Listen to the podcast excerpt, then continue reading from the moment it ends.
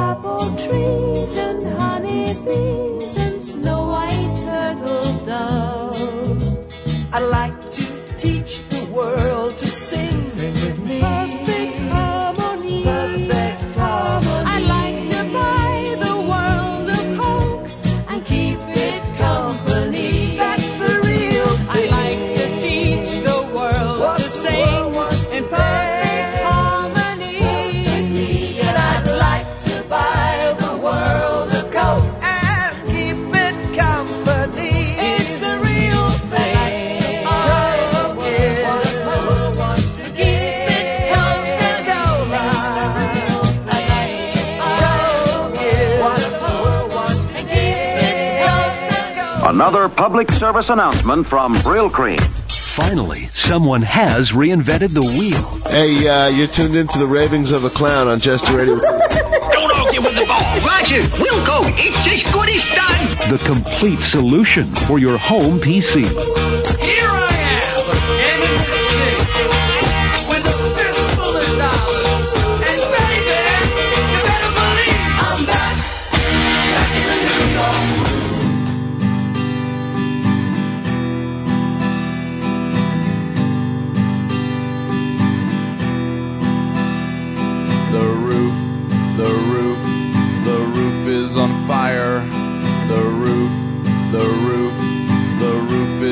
Fire. The roof, the roof, the roof is on fire. We don't need no water, let the motherfucker burn. Burn, motherfucker.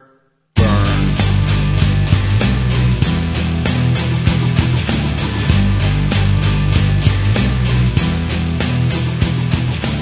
Yep, yep, yep, yep, yep. Evening, folks.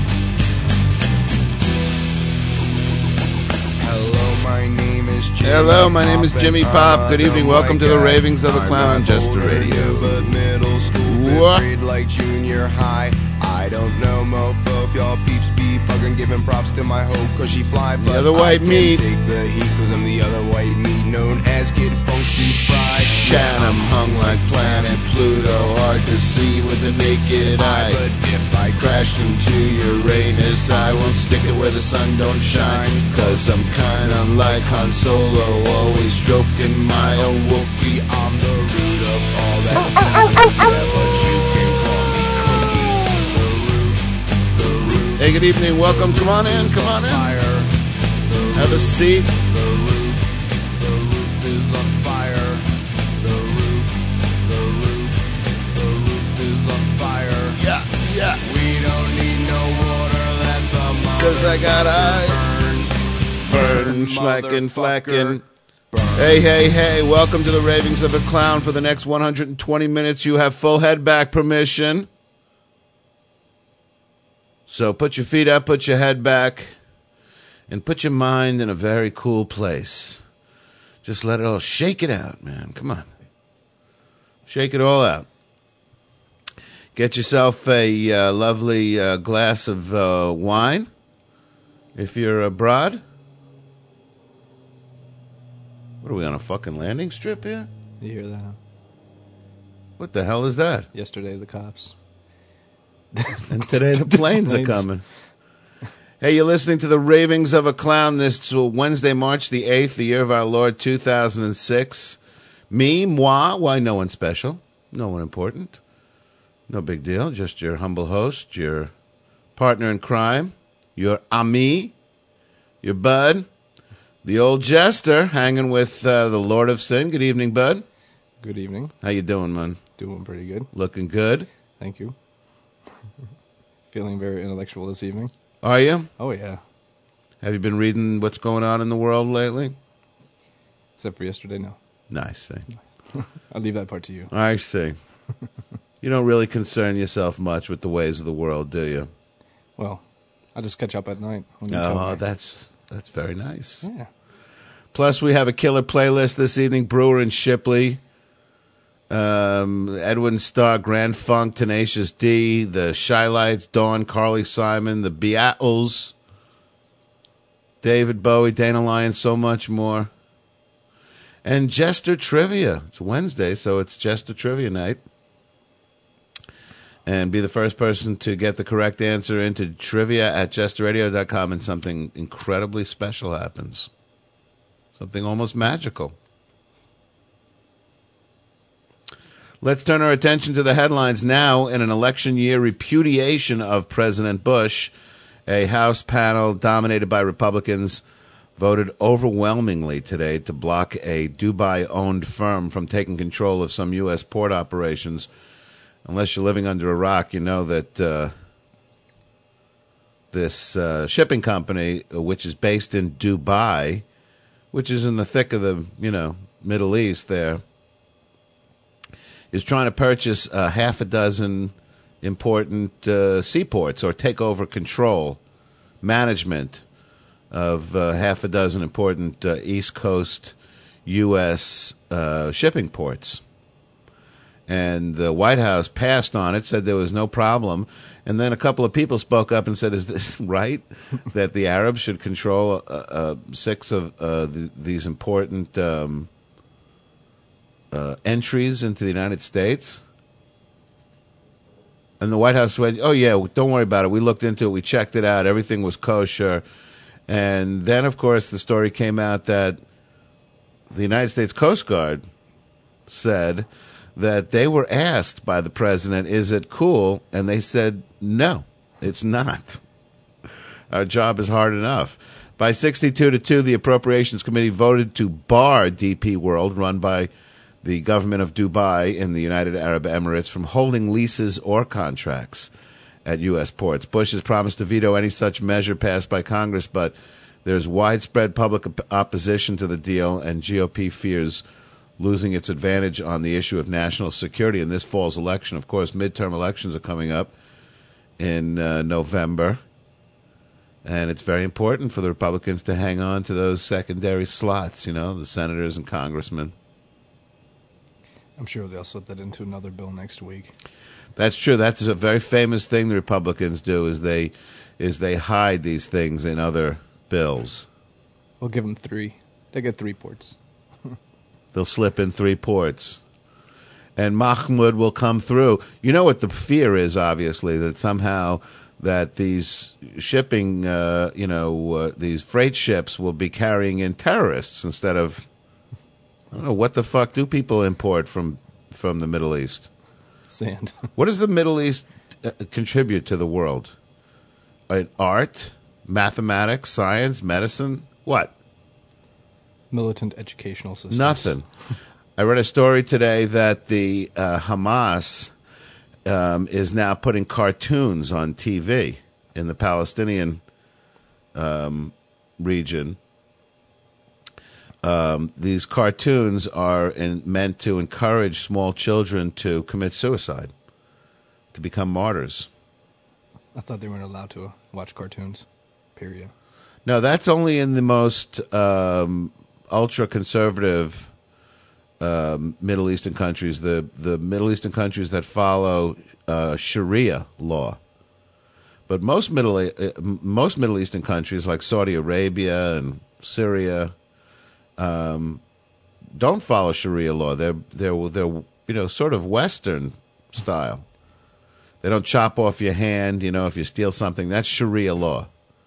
I'm sure they'll make exceptions. So they do allow TV, and in the TV cartoons, they they have the little cartoon characters telling the small children, if you're lucky, you can get to grow up and put a you know strap a, a TNT across your vest and get 78 free virgins. And the little children say, "What are virgins? I'm a virgin." Bush has promised to veto any such measure passed by Congress, but there's widespread public opposition. This is a national security issue, said Representative Jerry Lewis, chairman of the panel. The California Republican said the legislation would, quote, keep America's ports in America's hands.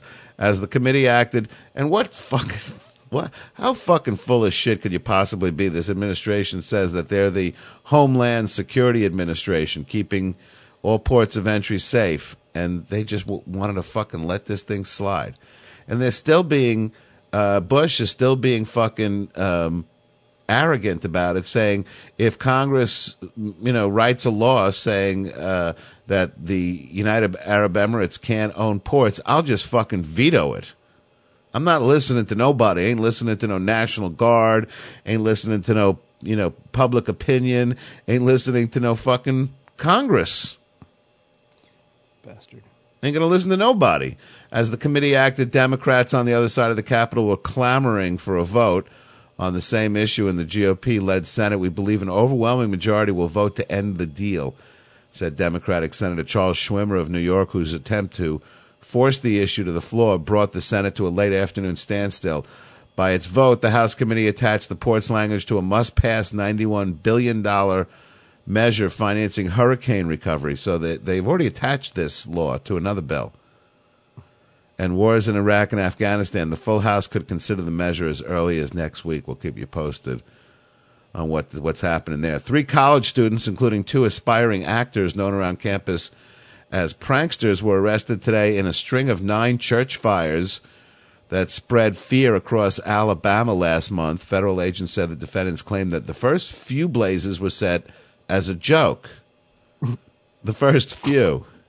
Then we got serious, and the others were started to throw investigators off the track. The track. They got better. So the they lit the first few as a joke because what's funnier than a burning church? And then the last ones were done to confuse the police. So they would then think what? That there was Good job, guys. Way to cover that up. Governor Bob Riley said the fires do not appear to be any type of uh, conspiracy against organized religion or the Baptist faith. With the arrests, he said the faith based community can rest a little easier. Benjamin Nathan Moseley and Russell Lee DeBusk Jr., both 19 year old students at Birmingham Southern College, appeared in federal court and were ordered held on church arson charges pending a hero fr- on Friday. Matthew Lee Cloyd, a 20 year old junior at the University of Alabama at Birmingham, was also arrested.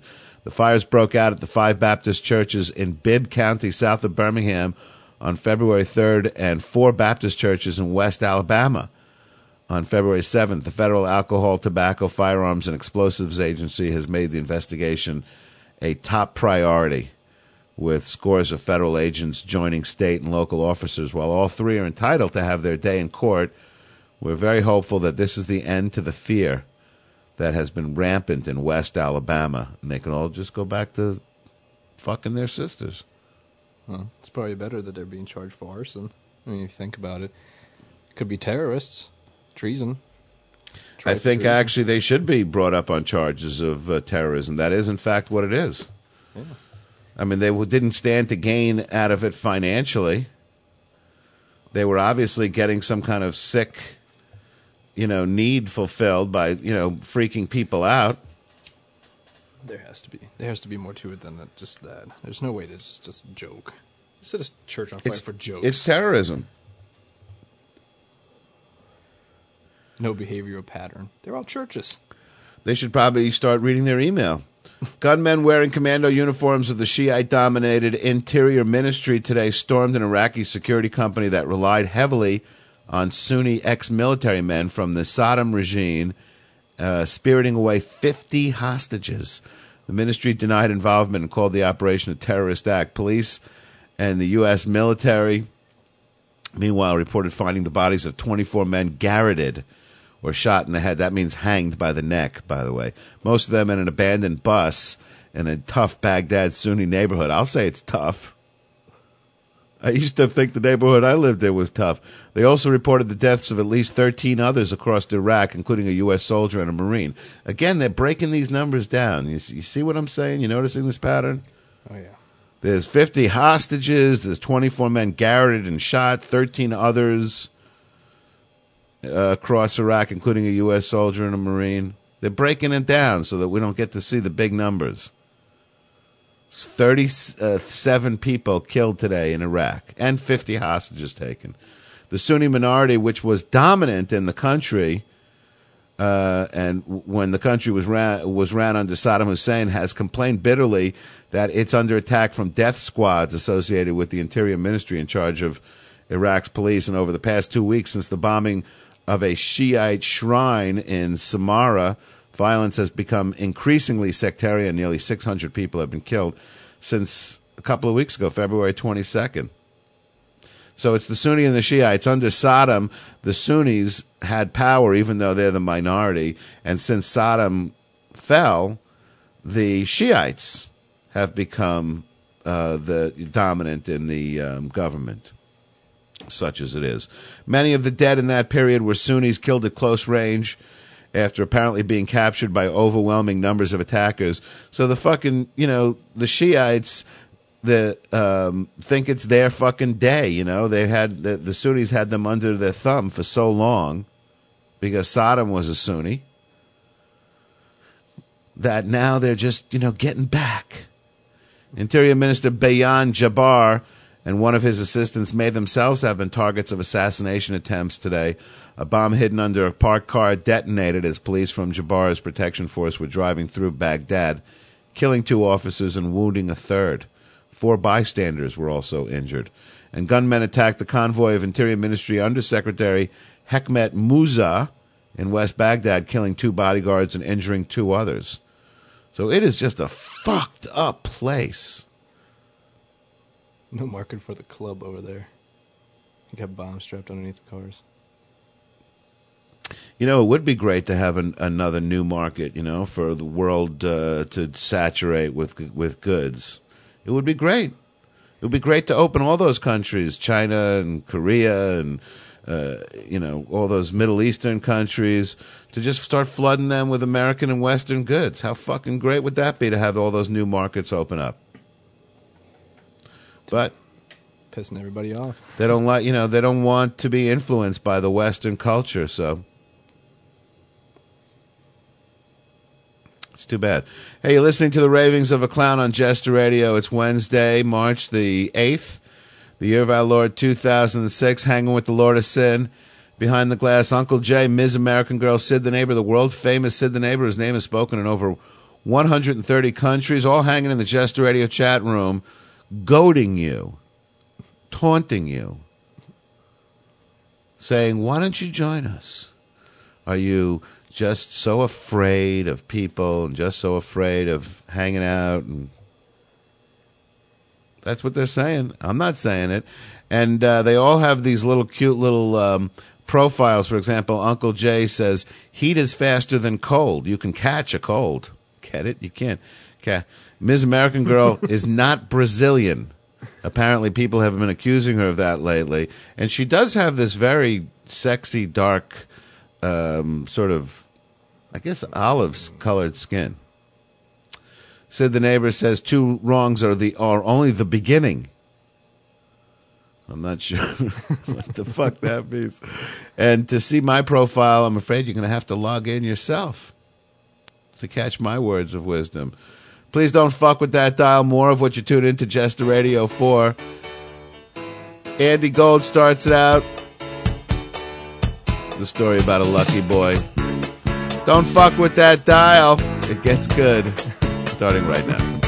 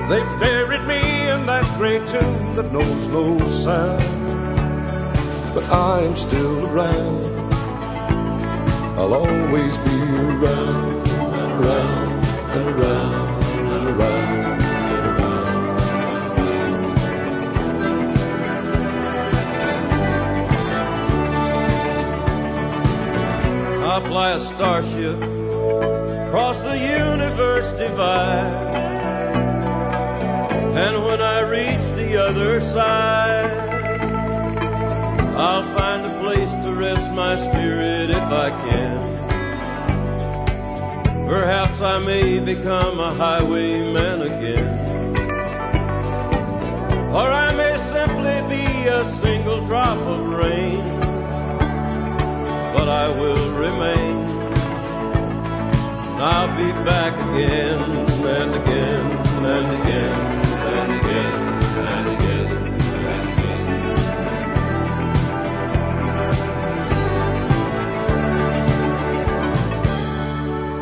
The Highwaymen, Willie Nelson, Waylon Jennings, Johnny Cash, Kris Kristofferson, the Highwaymen. Before that, Andrew Gold. And Lonely Boy, he ran down the hall and he cried, How could his parents have lied? When they said he was their only son, he thought he was the only one.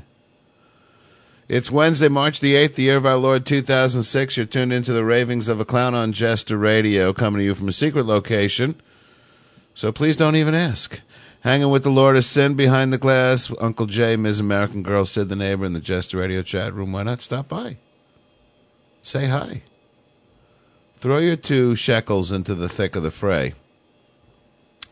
Iran threatened the United States. As you may recall from last night's show, we mentioned that George Bush got up and spewed out some bullshit about how they won't stand by and let Iran uh, build nuclear weapons, challenging Iran and threatening to go to the UN. And Iran, of course, responded today that the United States will come to harm and pain if they try to use the UN Security Council as a new and potent lever to punish Tehran for its suspected nuclear program. Washington warned that Tehran has enough nuclear material for up to 10 atomic bombs. And they're all pointed at Israel. The rhetoric reflected the intensity of the debate at a meeting of the International Atomic Energy's 35 nation board over a critical report on Iran's nuclear program. The meeting ended late today, formally opening the path to Security Council action that could range from a mild statement urging compliance to sanctions or even military measures. Imagine Iran saying, if you go to the UN, then we'll cause you harm and pain. If you start some shit, I mean, it's like as if these guys have like five year old fucking brains. Don't they realize if the United States doesn't do it, some other government will do it? Somebody's going to go to the UN and, and and say, you know, we should take this up. I would hope so anyway. Well, they would. They would. they would have to. So, th- th- are they just going to threaten anybody whoever brings it up at the UN is going to come to harm and pain? What kind of people are running this fucking country that they threaten the other country? If you go to the fucking court and tell on us, then we'll what? Blow up your cars, kill your mothers. The meeting also set the stage for a potential struggle between Washington which seeks harsh measures against Tehran, and Moscow, which advocates a softer line. But the head of the IAEA, the UN nuclear watchdog, cast approaching Security Council involvement as a continuation of diplomacy with Iran. Mohammed ElBaradei also suggested that Washington might need to talk to Tehran directly if negotiations reach the stage of focusing on security guarantees to Tehran in exchange for concessions on its nuclear program. So George Bush should pick up the phone, give Iran a call, and say, listen, you know, we said some fucked up things about each other the past couple of weeks. Let's just talk this through. And they'll just be perfectly. You know what? The $3 billion we spent on our nuclear program getting the atom bomb to work, let's just call that a fucking wash and we'll just we'll be happy to stop uh, you know building it. Once we start to discuss security issues, my personal view is that uh, at one point the U.S. should be engaged in a dialogue. ElBaradei told reporters. Tehran and Washington broke diplomatic relations shortly after Iran uh, radicals seized the U.S. embassy and took diplomats uh, hostage back in 1979, while the United States has swung support behind negotiations with Iran conducted in recent months by Russia and by France, Britain, and Germany, it's refused direct contacts. Iran claims its nuclear program is peaceful and only aimed at generating electricity, but an increasing number of countries have come to share the U.S. view that Tehran is seeking to develop atomic weapons. Scary, scary world it's going to be when Iran gets a hold of an atomic bomb. Really fucking scary world. Millions are going to die.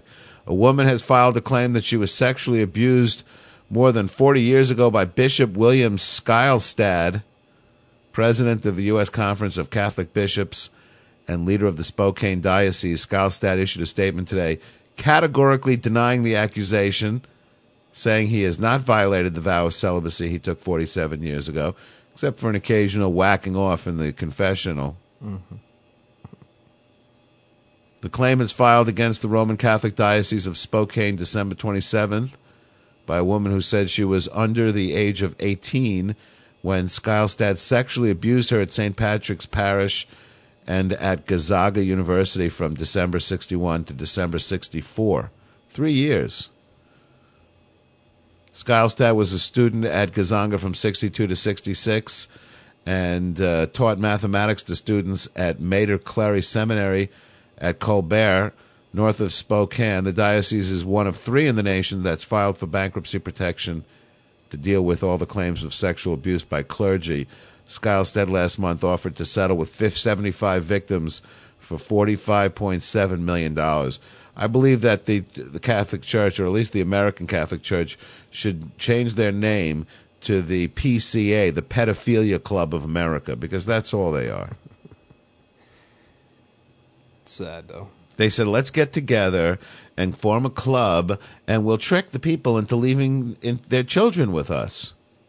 Should we run a school? Nah, that's too you know obvious. They, people scrutinize a school. Let's tell them that we're priests, and this is a kind of a religion, and uh, they'll be happy to leave the children with us and run.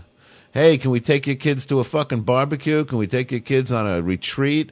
Can we take your kids into the back room to talk about you know, Adam and Eve? Sure, of course, you're a priest. What harm can come? Woman's claim was filed as as a result of the bankruptcy proof of claims process. Victims of clergy sexual abuse have until Friday to file claims. Greg Arpin, an attorney representing the diocese, said there were a total of 135 claims as of Wednesday morning, including the original 75 covered by the settlement. The woman's claim was first reported today by the Spokesman Review newspaper of uh, Spokane, Washington. Six months after Hurricane Katrina, President Bush got a close up look today at the mountains of debris, the abandoned homes, and the boarded up businesses that are shocking reminders of the pain and agony New, New Orleans still uh, endure. He finally decided to show up six months later. Yeah. Worked it into the schedule. Worked it into his schedule. You, how many vacations has he had in the past six months? You have to ask yourself. Can't miss a tea time. How many fucking golf rounds were included in that? Oh, by the way. Hey guys. I'm here. I'm here six months later. You know, I I very sincerely think of the president of the United States very much like the president of a company. Supposed to be in charge, supposed to be aware, supposed to handle the big things. What's bigger? Imagine if you're like the president of a chain of retail stores and one of the retail stores has a fire and burns down to the ground. Obviously, your first priority is going to be get on a fucking plane, get over there, shake fucking hands of the people that worked in the store, visit people in the hospital, get on the fucking media and say, you know, how horrified and sorry you are. Six months later, he breezes into town. Hey, where's the jambalaya I hear all about?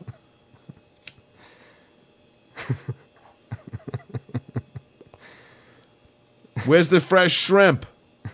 In the devastated lower ninth ward, few residents were around to tell Bush how they felt, but two young women held up a sign for his motorcade that said, Where's my government? Further up the road, a man waved a flattened cardboard box on which he had written, Press, President, cut the red tape and help us. The president scaled down the enthusiastic assessment he made on his last trip to New Orleans in January when he suggested this city would be a great place for Americans to bring their families and have their conventions. This time, Bush discussed the hard work ahead. I'm getting a view of the progress that's being made, Bush said. There's still a lot of work to be done, no question about it. Demolition of the worst damaged homes in the lower ninth ward began only this week. Those not flattened by the storm and had no signs of life and were spray painted with large X's, and in some cases, the number of bodies found inside. You've got a pile of stuff here, Bush said. Sharp has attacked that boy. After watching a small bulldozer push a pile of debris on a street littered with a mattress, toys, a cooking pot, several pair of blue jeans, a box of pasta roni, and a pair of women's underwear. And by the way, that's delicious. Have you ever had pastaroni with uh, women's underwear? Doggy. we want people coming home, Bush said. To help make that a reality, the president said Congress must come forward with money to compensate Louis- Louisianans whose homes were damaged or destroyed and to rebuild New Orleans' broken levees. Without it, Bush said, residents and businesses won't even have enough confidence in their city's future to return and bring it alive again. He criticized Congress's earlier diversion of $1.5 billion in levee rebuilding money to non New Orleans related projects, saying lawmakers shortchanged the process of rebuilding the city. He said Congress must reverse the decision, even as lawmakers were poised to do so. $19 billion hurricane relief measure set for approval by a key House panel proved uh, provides $1.5 billion in various Army Corps of Engineers water projects, uh, chiefly for rebuilding New Orleans levee systems. So the government wants to throw in, you know, 20 bill or so to repair New Orleans, federal government. It's a lot of money. A lot of money. You imagine what that money could be used for. I mean, just think about putting it back in Americans' pockets. What the what what kind of how that would spur the economy. I mean, you know, I feel bad for the people in New Orleans, you know, but uh, when I was living living in Connecticut and we had a nor'easter that came and knocked a fucking tree down and smashed my you know thirty thousand dollar car, fucking president didn't buy me a new car. I had to have insurance. I paid for insurance, you know, all my life just for a fucking situation like that. I don't know where the fuck it it, it happened, how it turned, how the the government turned into a charity agency where it would say everybody in the country, let's just all get together and give some of all of our money and give it to the people over here who really need it. You know, because then it begs the question, what about the people over there? They really need it. Oh, well, we can't give it to those people. They don't believe in Jesus. What? I'm sure every one of those down there in Louisiana does too. They all believe in Jesus. But I'm I sure- don't. I'm sure they do. And you don't. and those fucking tax dollars are coming out of your pocket and my pocket too. That's not fair. I don't know. I have other, you know, charities that I want to give to. I know, for example, you give regularly, quite generously, to the Church of Satan. Oh yeah. They tithe your income. In fact, I understand. Horizontal refreshments. You know, I feel giving to the girls dancing on the pole. There you go. That's the way to donate to Get the education. to the uh, to the uh, Church of Satan. Abortion rates declined significantly among Texas girls, though some got riskier abortions later in pregnancy after the state enacted a parental notification law. According to research, findings could have a strong influence on the abortion debate. Texas is the biggest of 35 states that require minors to notify their parents or get their consent before obtaining an abortion, although a judge can usually grant a waiver. Researchers at Baruch College of City University of New York studied the records of 10 abortions, I should say teen abortions, and births for the two years before the Texas law took effect on January 1st, 2000, and for the three years after, abortion rates dropped for girls between 15 and 18, even though the 18 year olds were not subject to the law. But the drop was more pronounced among the younger girls. Their rates fell 11 to 20 percent, more than the rate among the 18 year olds. The law has definite behavioral effects, said lead researcher Ted Joyce, a Baruch professor at economics. So all these fucking brainiacs at Baruch got together and they said, hmm, wow, if they make a law that prevents children from getting abortions unless they get their parents' permission, there'll be less abortions. Wow. Imagine that. Of course, the study didn't include how many fetuses were tried to be flushed down the fucking toilet by 16 year old kids. It's not like they're going to stop having sex or anything. No. Uh, The, the, the study doesn't even address how many uh, pregnancies or how many children were having sex. In the study, birth rates declined for all ages in the 15 to 18 year old group. At the same time, the abortion rate among the 18 year olds fell from 27.7 abortions per thousand girls before the law to 25.8. 27.7 to 25.8. I believe that may be within the, you know, stati- probability of uh, statistical, uh, what's that called? Oh, Standard of uh, deviation uh, uh, curve. The rate dropped from 18.7 to 14.5 among 17 year old girls, 12.1 to 9.0 among 16 year olds, and 6.5 to 5.4 among 15 year olds. Texas State Senator Florence Shapiro, who sponsored the notification law, sa- said the findings show that more parents are being involved in their daughters' life altering decisions. Meaning, once they have sex and once they get pregnant, then they're involved. Right. That was my intent, she said. Last year, Texas went further and enacted a law requiring parental consent. In the study, girls 17 and a half or slightly older were one third more likely to have an abortion in the second trimester than girls already 18 when they became pregnant, indicating many waited until they turned 18 to escape the notification requirement. So uh-uh. if you're pregnant and you're just about to turn 18, then wait till you're 18 and get an abortion. Well, I can drop that rate to zero. Just make it all illegal. Make it completely illegal, and the records will show nobody's having an abortion. Nobody's having abortions. coat, coat hanger sales will skyrocket, though. Oh yeah. Oh my God. You Fucking wacky people. Hey, you're listening to the Ravings of a Clown on Jester Radio. It's Wednesday, March the 8th, the year of our Lord 2006. Hanging with Sid the Neighbor, Uncle Jay, Ms. American Girl, Lord of Sin behind the glass. Don't fuck with that dial. Leave it right where it is. You're on Jester Radio, coming to you from a secret location outside your universe.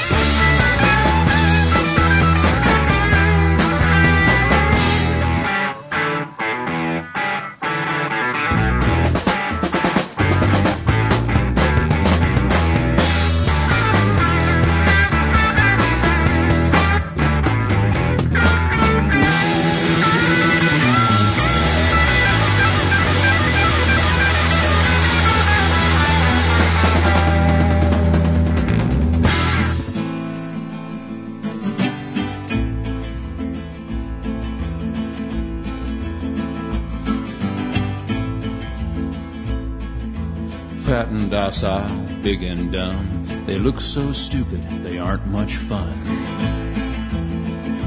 Cows aren't fun. They eat to grow, grow to die, die to be et at the hamburger fry. Cows well done. Nobody thunk it, nobody knew, no one imagined the great cow guru. Cows are one. He hid in the forest, read books with great zeal. He loved Che Guevara, a revolutionary veal. Cow say tongue. He spoke about justice, but nobody stirred. He felt like an outcast, alone in the herd. Cow doll drums.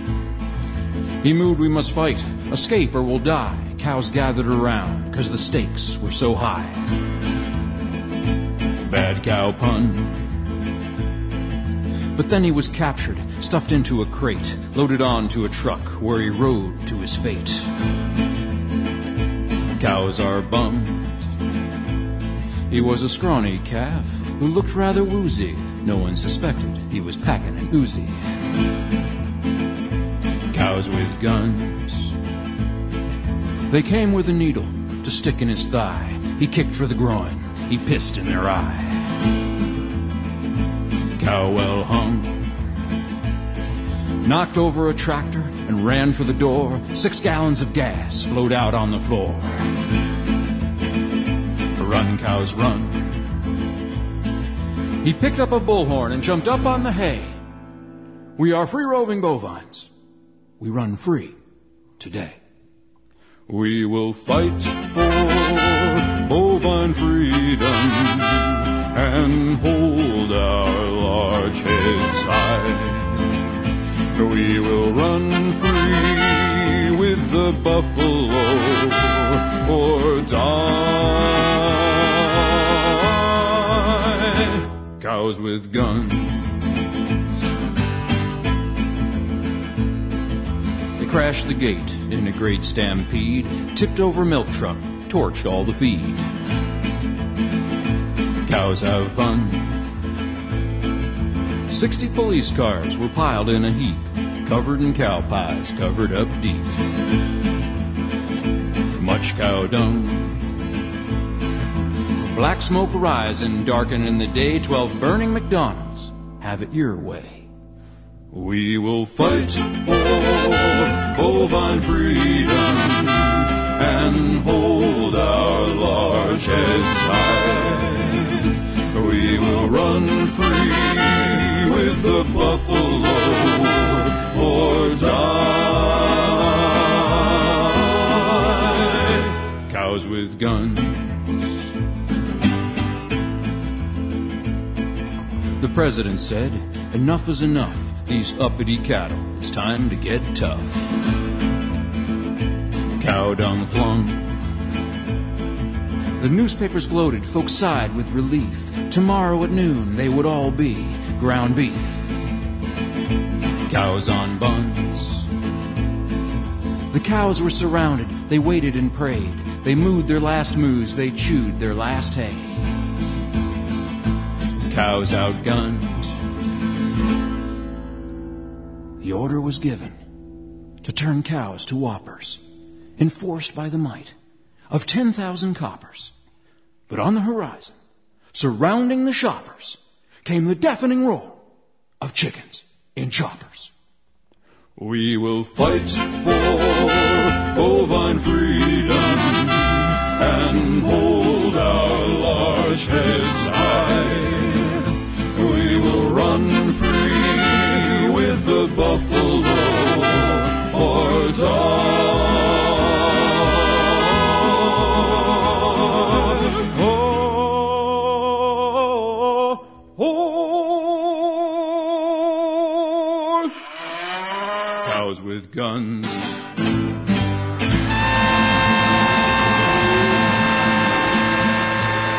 Fighting for bovine freedom everywhere. Dana Lyons, cows with guns. We will run free with the buffalo. Although there aren't any more buffalo. They're all gone. Grand Funk Railroad before that, Save the Land. You tuned into the ravings of a clown on Jester Radio this Wednesday, March the 8th. The year of our Lord 2006. Request lines are now officially open. Trivia coming up in this hour. And, uh, and that's it. No special prizes tonight. There is a special prize. Just trivia. It's a special prize, but I'm not telling what it is. You'll get to feel good about yourself. No, no, it's something better than that. It's a special, special prize. So I think everybody should put on their thinking caps, get their all music guides handy, and their rock trivia magazine out.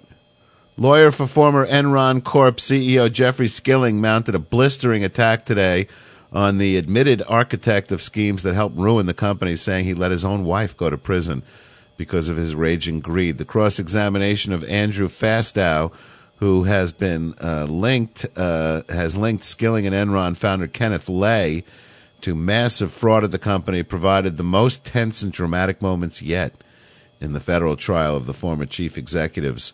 Lawyer Daniel Petrocelli focused on the willingness of the former chief financial officer to watch his wife, Lee, serve a year in prison rather than come clean with federal investigators, and Fastow's admission that his own children were indirectly caught up in the crimes. So you sacrificed your wife to protect your own self interests, correct? Petrocelli asked in a tone of disbelief. I did not go in and plead guilty before that point in time. That's correct, Fastow replied. Lea Fastow served a year in prison for submitting a tax return that failed to classify as income the kickbacks intended for Fastow, some of which were sent in the form of checks to his two young sons. How skanky is that? Yeah, listen, don't make the checks out to me. Make the checks out to my kids. That way, when we get caught, their fucking good names will be drugged through the mud. To do those things, you must have consumed, been consumed with an insatiable greed. Is that fair to say? Petrocelli asked. I believe I was extremely greedy and that I lost my moral compass and I've done terrible things that I very much regret, answered Fastow, who has pleaded guilty to two conspiracy counts and agreed to serve up to 10 years in the can. The defense lawyer sought to undermine testimony in which Fastow said Skilling gave his blessing to financial partnerships designed to hide losses at Enron and meet investors' earning expectations. Kickbacks Fastow received that roped his wife into the Enron, uh, the Enron scandal were separate from those financial partnerships. Under questioning from Petrocelli, Fastow said Skilling and Lay received no money from those kickback schemes.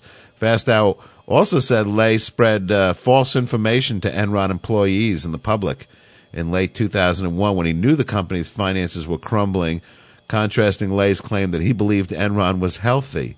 Right to the end, if you remember, um, you know, uh, uh, Kenneth Lay was uh, telling everybody, you know, that the the the business was doing better than ever, trying to get the stock uh, as high as it could go, so that he could cash out. What a fucking muck and mire. Contending that women have more options than they do in the event of an unintended pregnancy, men's rights activists are mounting a long shot legal campaign aiming at giving them the chance to opt out of financial responsibility for raising a child. Here, here. Here, here. This is a bunch of guys who've gotten together and said, you know, a lot of shit's been talked about women's rights, and uh, women have the right to an abortion, women have the right to uh, carry the pregnancy to uh, you know to delivery. But what rights do guys have? If the woman decides to keep the baby, but the guy doesn't want the baby, can he say, "Hey, sure, have the baby, but don't include me"? That'd be right. I'll pay for the abortion or I'll pay 50% for the abortion, but I don't want the baby.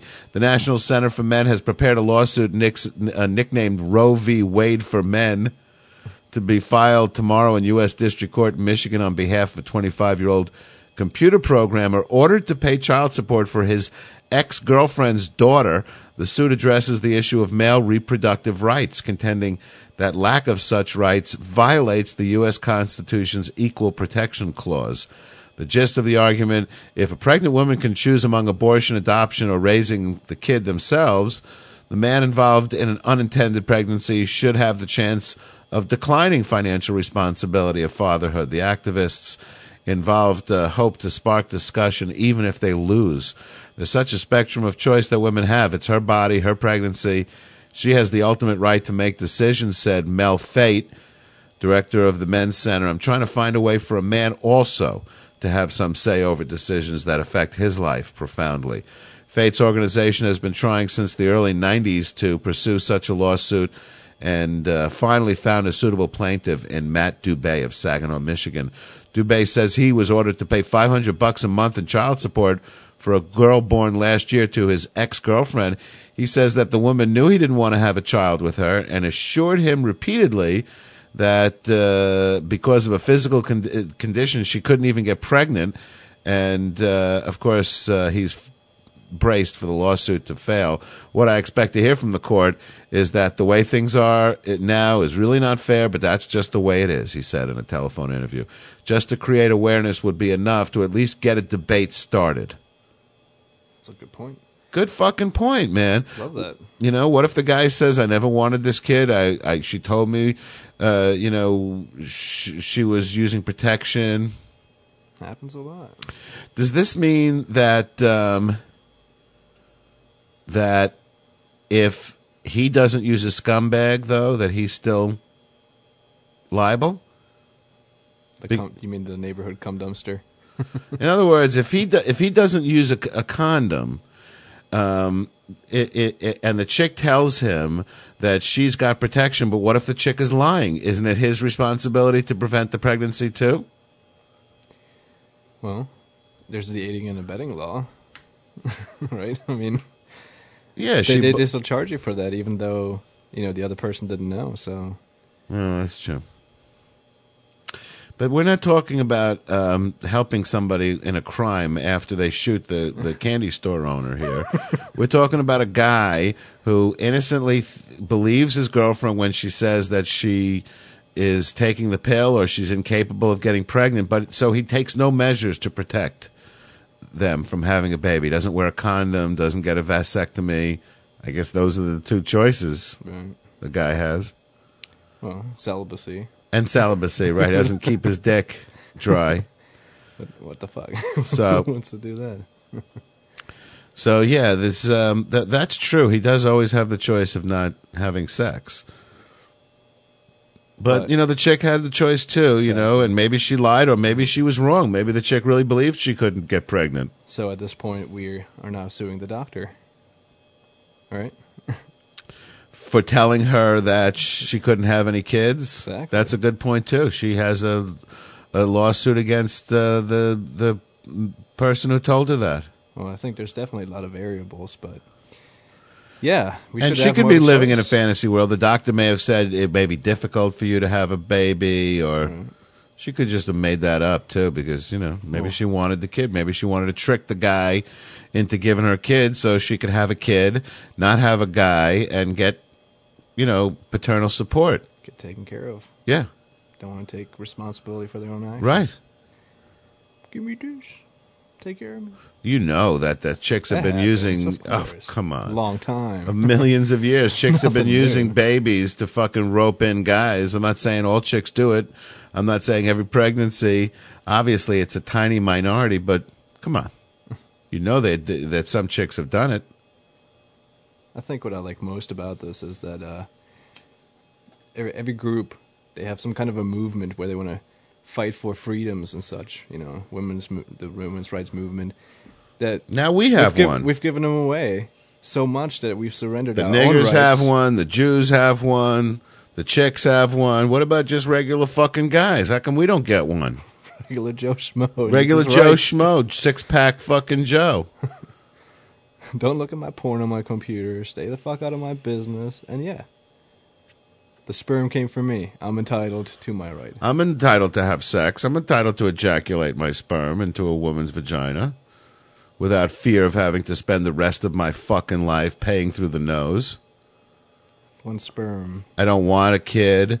I thought we weren't going to have a kid. I did it with the full expectation of not having any kids.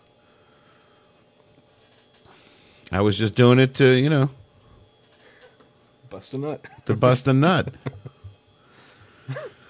It happens. Here's a story. You know, of course, what very often happens is because guys are held responsible, is that guys are made into outlaws, and they run from their responsibilities. And uh, here's a famous story about that from the child's point of view. My daddy left home when I was three, didn't leave much to my ma and me, just this old guitar and an empty bottle of booze. And I don't blame him because he run and hid. But the meanest thing that he ever did was before he left, he went and named me Sue. Well, my daddy left home when I was three, and he didn't leave much to Ma and me.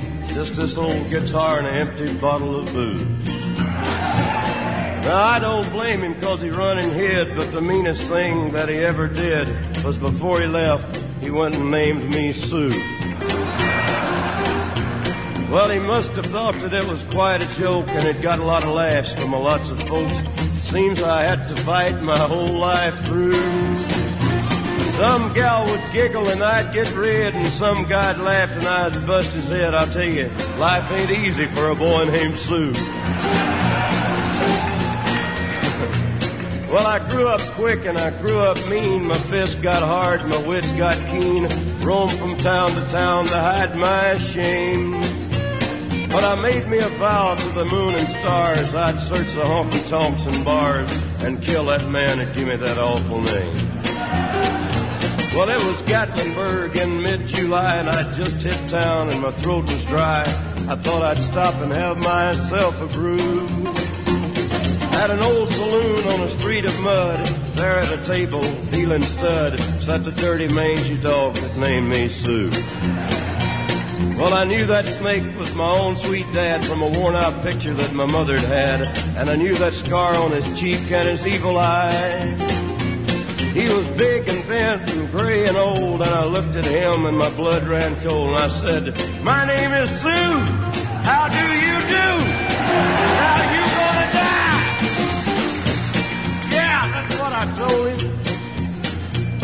Well, I hit him hard right between the eyes, and he went down, but to my surprise, come up with a knife and cut off a piece of my ear.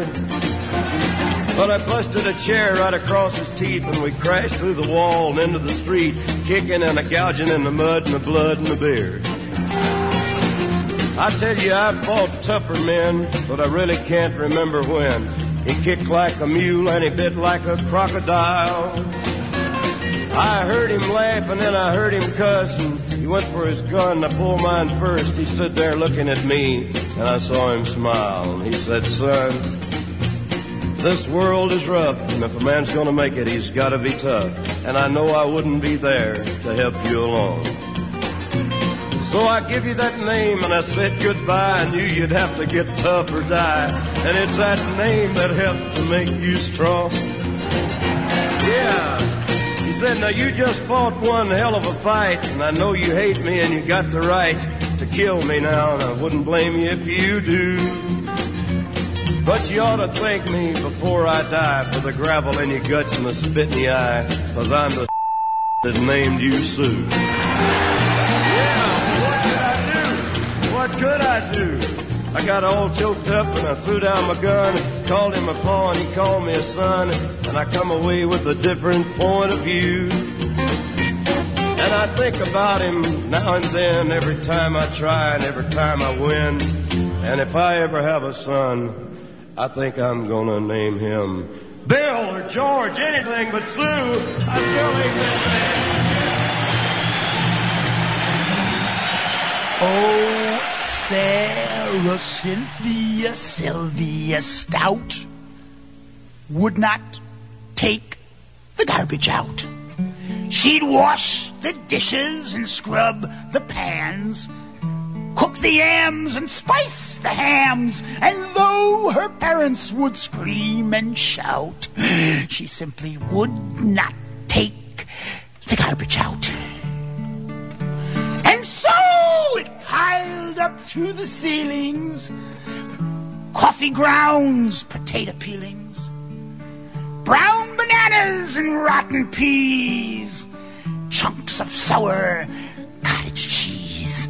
It filled the can, it covered the floor. It cracked the windows and blocked the door with bacon rinds and chicken bones, drippy ends of ice cream cones, prune pits, peach pits, orange peel, gloppy glumps of cold oatmeal, pizza crust and withered greens, soggy beans and tangerines, crusts of blackburn butter toast, grisly bits of beefy roast. The garbage rolled on down the hall. It raised the roof. It broke the walls. I mean, greasy napkins, cookie crumbs, blobs of gooey bubble gum, cellophane from old bologna, rubbery, blubbery macaroni, peanut butter cake and dry, curdled milk and crusts of pie, rotting melons, dried up mustard, eggshells mixed with lemon custard, cold French fries, and rancid meat, yellow lumps of cream of wheat. At last, the garbage reached so high that finally it touched the sky, and none of her friends would come to play, and all the neighbors moved away, and finally Sarah Cynthia Stout said, Okay, I'll take the garbage out. But then, of course, it was too late. The garbage reached across the state from New York to the Golden Gate. And there in the garbage she did hate. Poor Sarah met an awful fate that I cannot right now relate because the hour is much too late. But children, remember Sarah Stout.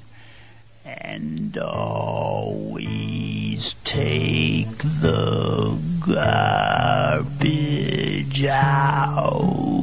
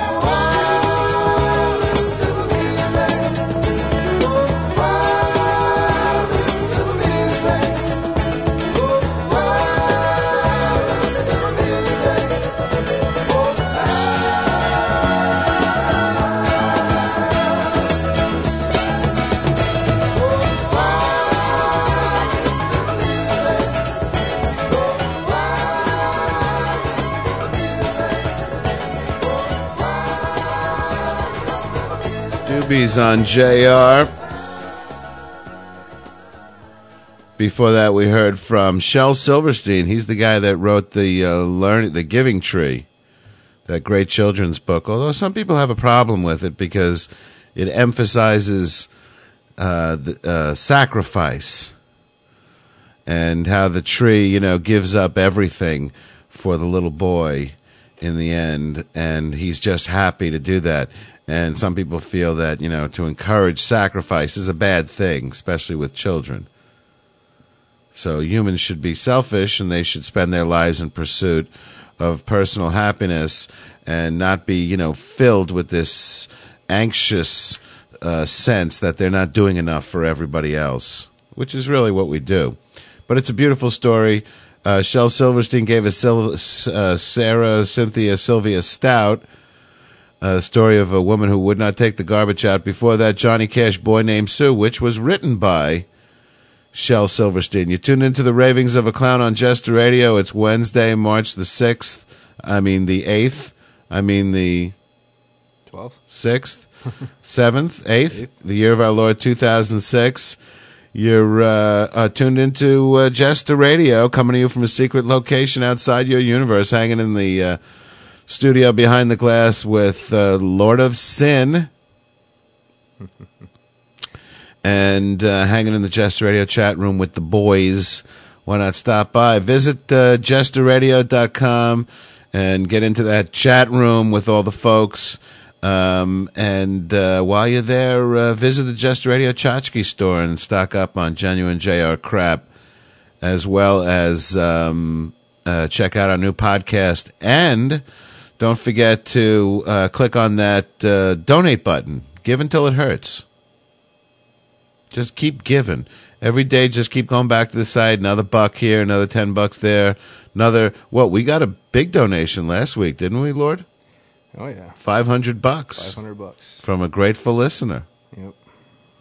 Paid the rent this month. Can't Uh, promise no virgins though. No virgins, no. virgins. Uh, more of what you tune into Jester Radio for coming up. Uh, we're going to take a look at uh, more of what's going on in that sick fucking world of yours. And what?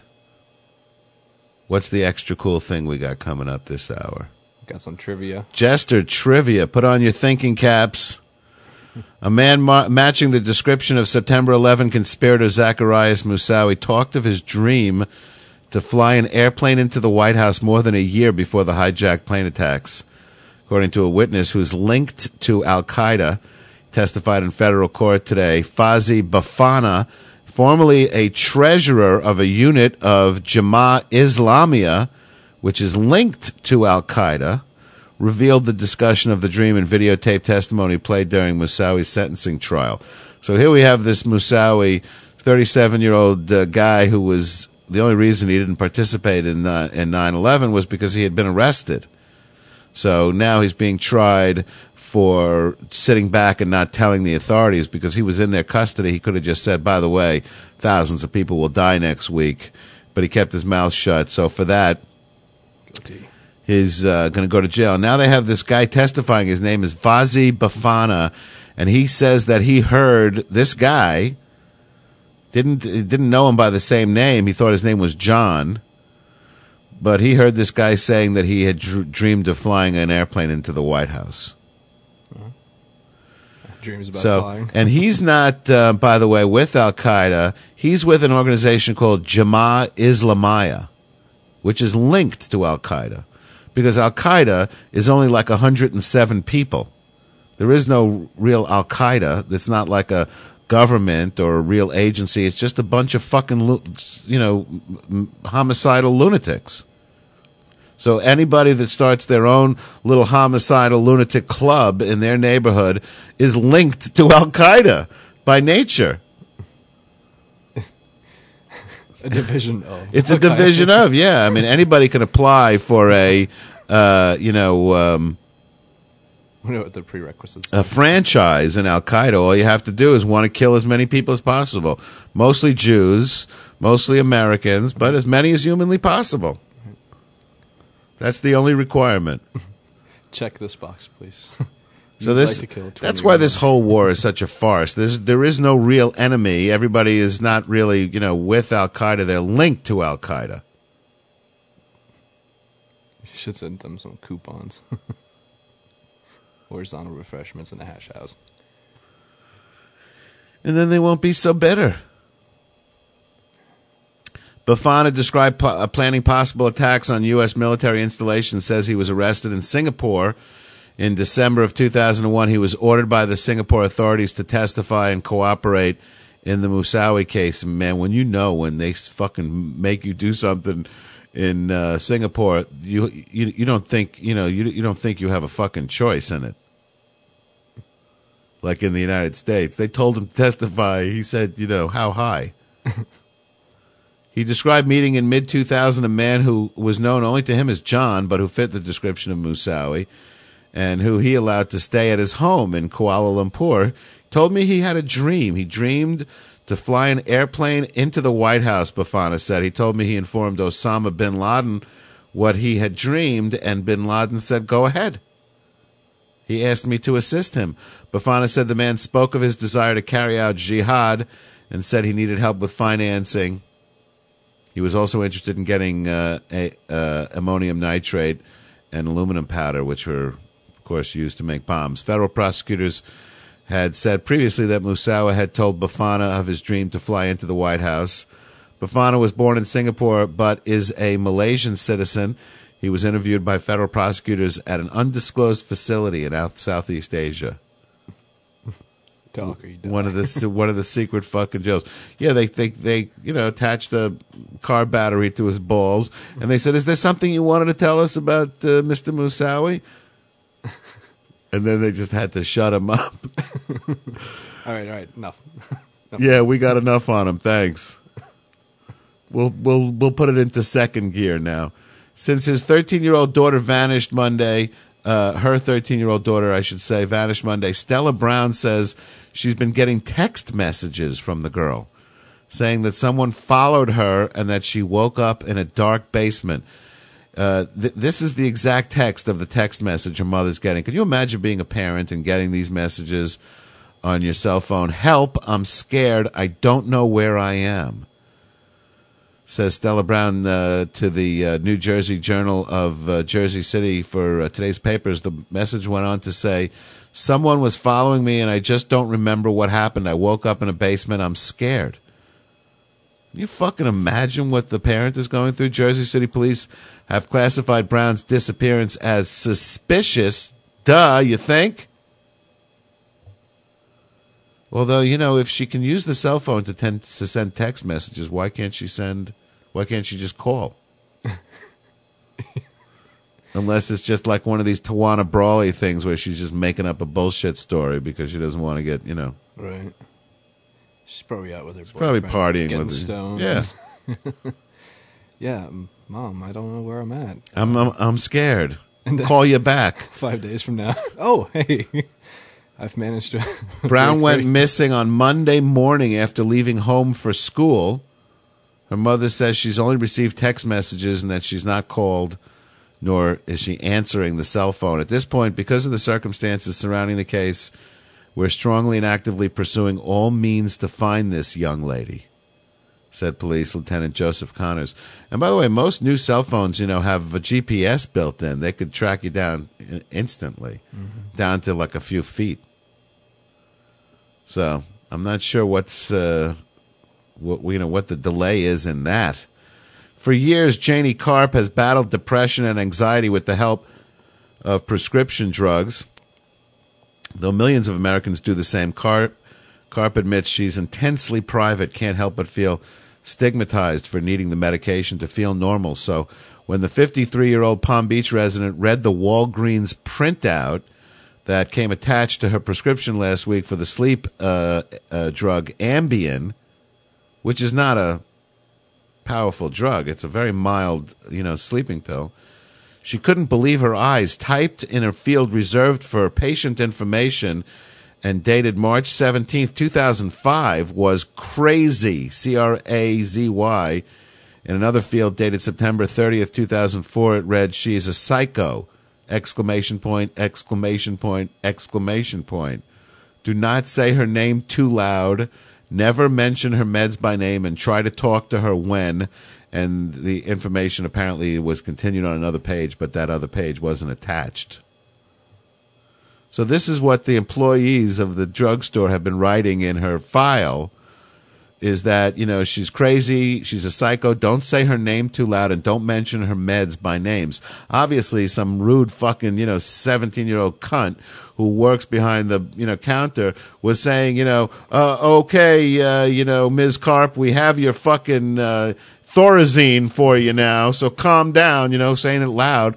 And she said, Hey, don't mention my fucking drugs out loud. I'm embarrassed about that shit. She is, after all, a fucking wacko. That's why she's taking the drugs. It's not like she doesn't know it. I was devastated, humiliated, and embarrassed, Carp said. I honestly couldn't speak. I was trembling. Carp filed suit yesterday against Illinois based Walgreen Company accusing the nationwide retail chain of defamation, negligent supervision, and intentional infliction of emotional distress. Walgreens is investigating, according to a company spokeswoman, Carol Hively, who said that computers are accessible to pharmacists and pharmacy technicians. So, pharmacy technician, I guess, is code word for the 17 year old cunt behind the counter. The drug utilization review includes notes fields intended for the pharmacist to use to enter reminders and patient requests. Hively said, We want to ensure that our pharmacy employees are acting in a proper and professional manner, so we're looking into this matter. Which should take what? Like a half hour? What's to look into? Pick up the phone. What's the name of the person that entered that information? Then get on the phone with that person and say, "Wh- wh- Why did you do that? The notes field is intended for internal use as a private reminder for the pharmacist, Hively said, implying that if the woman didn't get the printout, everything would be okay. It's okay that they're writing this shit about her and her record. It's just that, you know, she unfortunately stumbled across the information because the pharmacist printed out too much. For Carp, seeing the printout underscored her long held fears of being labeled for taking medication to stabilize her moods. This is her biggest fear. She's afraid that people will find out she's taking these drugs and mock her. And this is exactly what's happening. In August, she moved full time from Connecticut to the town of Palm Beach when she was younger, Carp said. She self medicated her angst with alcohol and drugs. She enjoyed eight years of sobriety before relapsing and is nearing the two year mark of again being sober, she said. Now she's struggling to sleep and consumed with worry. I'm thinking, they're thinking, here comes Psycho. They're laughing at me as I come in the store, she said. Had enough trouble picking up these medications in the first place. At the Walgreens pharmacy car patronized in Connecticut, she said that on more than one occasion she asked store employees to please be discreet when discussing her medications. Many times, she said, employees would loudly call Carp's name and make reference to her medication, and it would make her cringe. Person has the right to have whatever medications they're taking to be private, she said. I'm so private that I never talk about my medications, and now they're telling me I'm psycho. While preparing for a trip to LA, Carp on February 27th had a friend go to Walgreens on Palm Beach Lakes Boulevard and Australian Avenue to pick up the Ambien. Attached to the printout with the drug information was the drug utilization review containing these comments. Carp's friend immediately contacted Walgreens and left a voicemail on their 800 number. Somebody from Walgreens called back first thing the next morning and apologized profusely, noting that the comments never should have been written. Carp's lawyer, Kathy Lively, said that she made more than a dozen phone calls, phone calls to Walgreens, all to no avail. She says she received a very generic will investigate.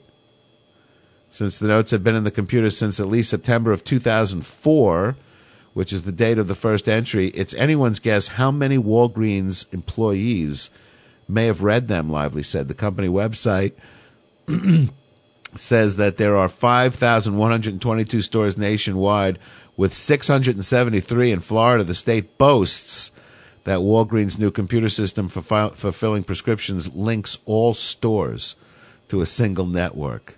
They're all behind it. They're all dirty. So now she knows wherever she goes in the country, whenever she goes into a Walgreens, they have this, this note on file. on all 5,122 stores. Every time she goes in to get a prescription filled, it'll say, The woman's a psycho. Don't say her name too loud. She's wacky about that. I appreciate those kind of warnings, though. See, because you were in the retail industry for many years, so you you're you you're understanding because you get wacky oh yeah. uh, customers who have unreasonable requests. But all she was asking was that the people behind the counter be discreet. That's right. She doesn't. You know, it's her right, of course. Just don't fucking, you know, hey, uh, Louis, we got your Viagra ready.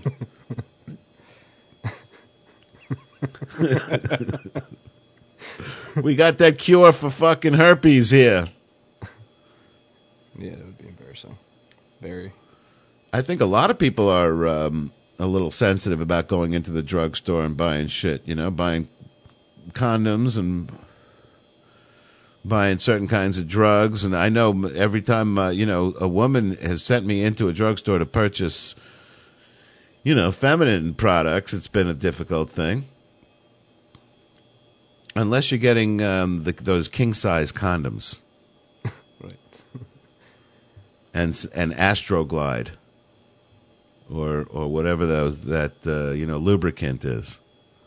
Guy behind the counter always gives you that little eyebrow tweak there when you buy that stuff. You know, woohoo, big date tonight, eh? Hey, you're listening to the Ravings of a Clown on Jest Radio this Wednesday, March the 8th, the year of our Lord 2006. Bob the engineer has asked me to remind you that if you're tuning in through Live 365, for God's sakes, man, don't do it. Switch over to jesterradio.com via via streaming dot net. Smooth, clear signal that uh, never skips and uh, plays 24 hours a day without interruption. No commercials. Like Live 365, simply head over to www.jesterradio.com. Click on that radio tune in icon in the upper left hand corner, and pretty soon you'll be sailing away to the great tunes of um, Jester Radio. Jester Radio, as you know, is available 24 hours a day, seven days a week, bringing you the very finest in classic rock, folk, and comedy on the nut, folk, on the net, and maybe even the world. I don't believe there is a better playlist out there than Jester Radio. It's tough. Tough I mean, we up. you know we listen to a lot of fucking radio, man. And I I personally haven't heard anything that even comes close. Coming up this hour, the Chi-Lites, Carly Simon, David Bowie, Coldplay, S and G, plus Jester trivia. Don't fuck with that dial. Meatloaf kicks it off this set. Paradise by the dashboard light. Don't fuck with that dial.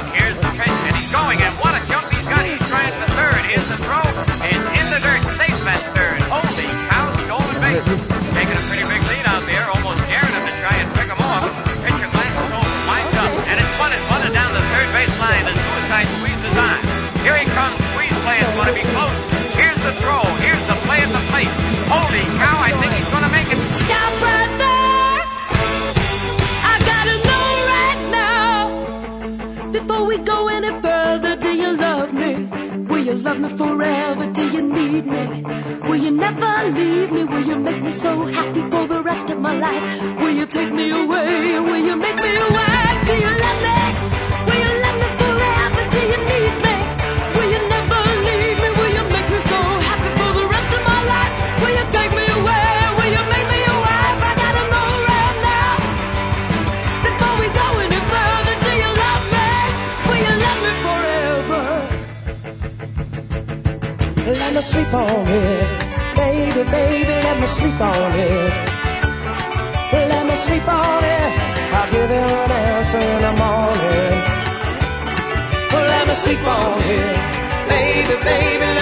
on it.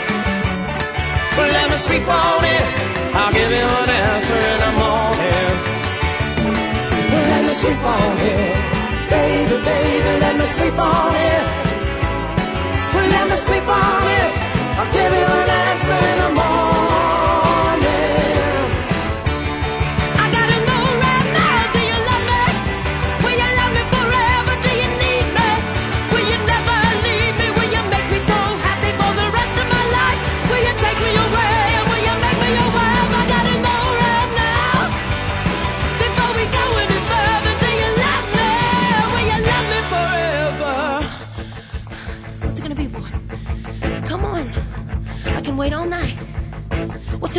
boy? Yes or no? What's it gonna be, boy? Yes or no? Let me sleep on it. Baby, baby, let me sleep on it. Well, let me sleep on it.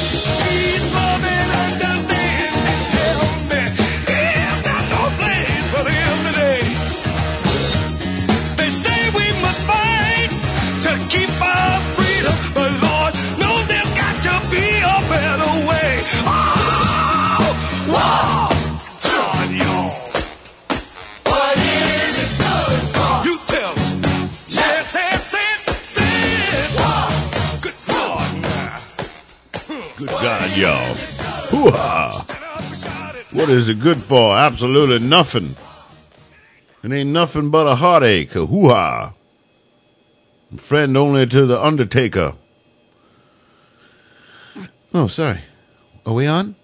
Are we live? Oh. Edwin Starr on Jester Radio. War cannot give uh, life, it can only take it away.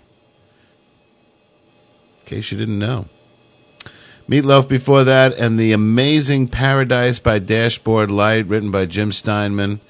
You're tuned into the Ravings of a Clown on Jester Radio this Wednesday, March the 8th, the year of our Lord 2006. Hanging in the Jester Radio studios behind the glass is the Lord of Sin. Good evening, Lord. Good evening again. How you doing, bud?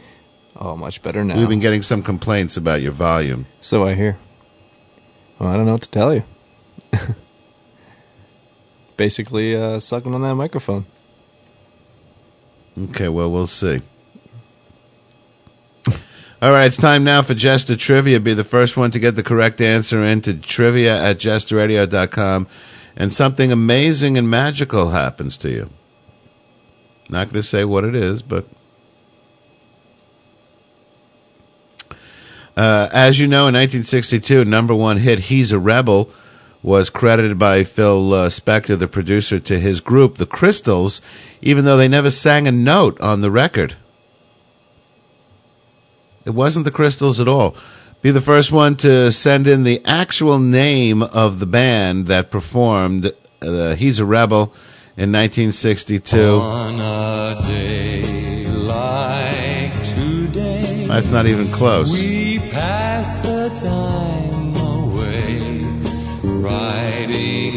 Well, that's not it. Thanks, Bob. Look at him over there. Token it That's not even close. Well, what the fuck was that? That was Love Letters in the Sand by uh, that guy. Uh, the uh, uh, you know the Nelson family, the kid from the TV show The Nelsons. What was the name of that kid? So, something Nelson, right? Ricky. Thank you, Ricky Nelson. That was Love Letters in the Sand. Good fucking try. Anyway, he's a rebel. Um, has been uh, credited and on the label it says the Crystals, but um, Lord of Sin and I both know that it was not the Crystals at all. Well, who? What, what was the name of the group that actually did uh, perform um, that song? Be the first one to get the correct answer into trivia at jesterradio.com. Don't fuck with that dial. Although day after day I try. The Chi-Lites on JR.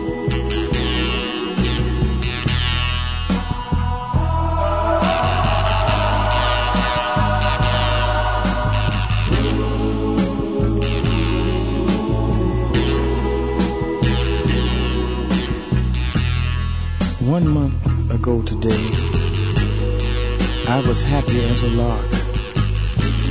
But now I go for walks to the movies, maybe to the park.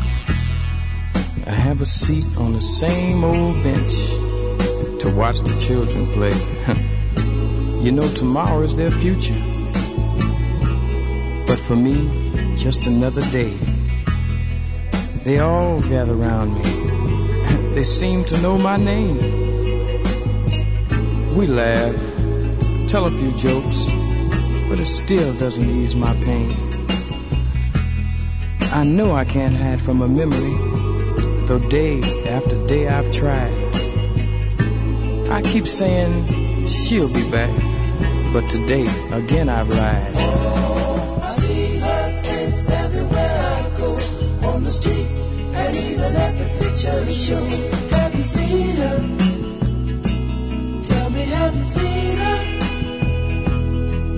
Oh, I hear her voice as the cold winds blow in the sweet music on my radio. Have you seen her? Tell me, have you seen her?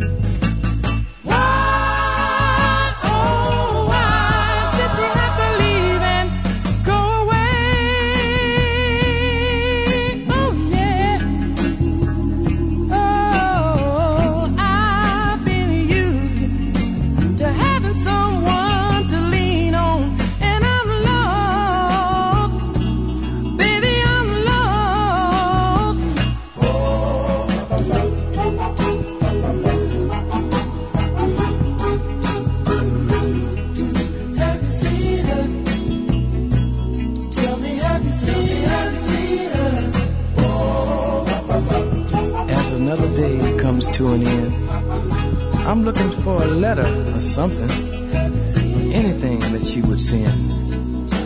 With all the people I know, I'm still a lonely man. You know, it's funny. I thought I had her in the palm of my hand.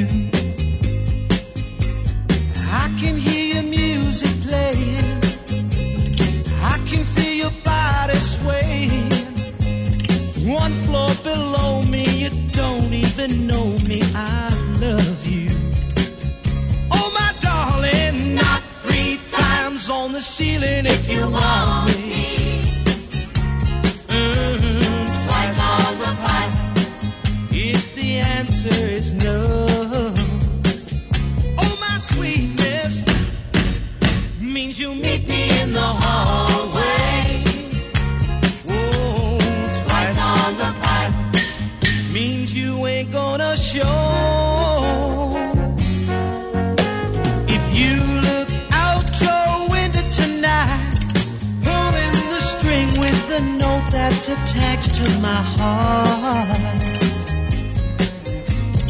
Read how many times I saw you, how in my silence I adored you.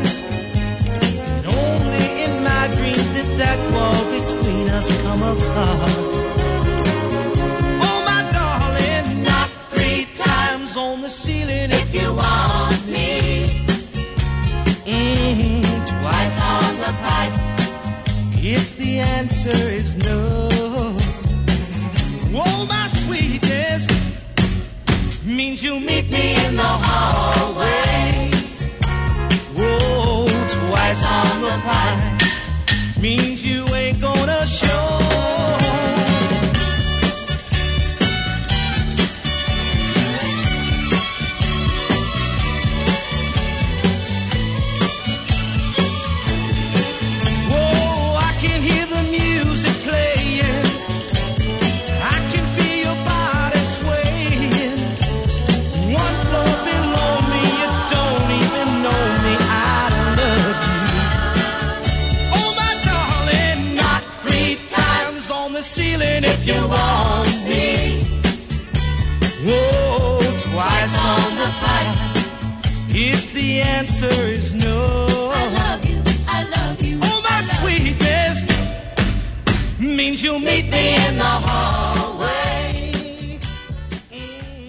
Tony Orlando and Dawn knocked three times. The Chi-Lites before that. Have you seen her? We have a wiener.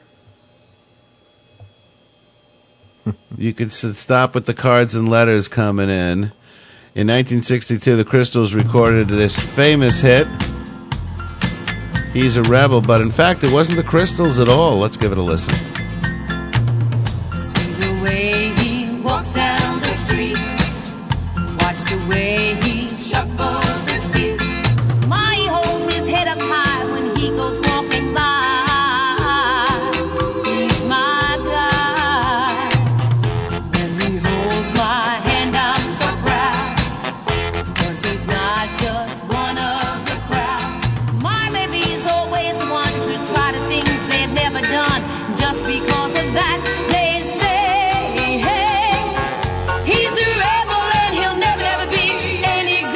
So just because he tries things that nobody else has ever done doesn't mean he's a bad guy.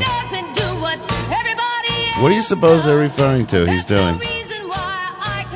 Lighten it up. He's lighting it up, baby. Lighten it up. He's striking him up. Burn, baby, burn. He's no rebel to me.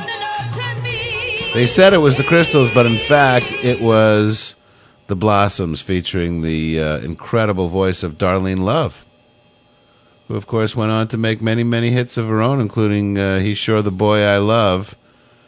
And uh, that goes out to uh, Sid the Neighbor, was the first one to get that correct.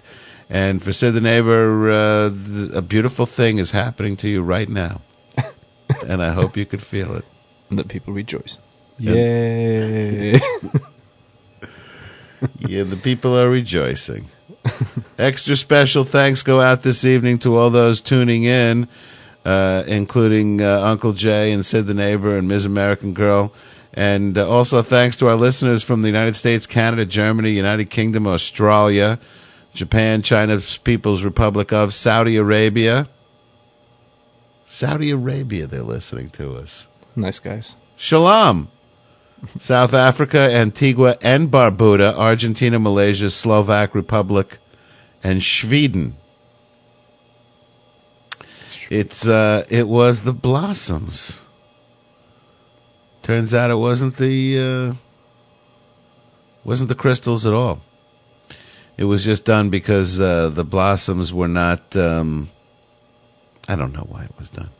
It's conspiracy. It was just some kind of, you know, that guy uh, Phil Spector, who of course killed his girlfriend last year, is in jail now.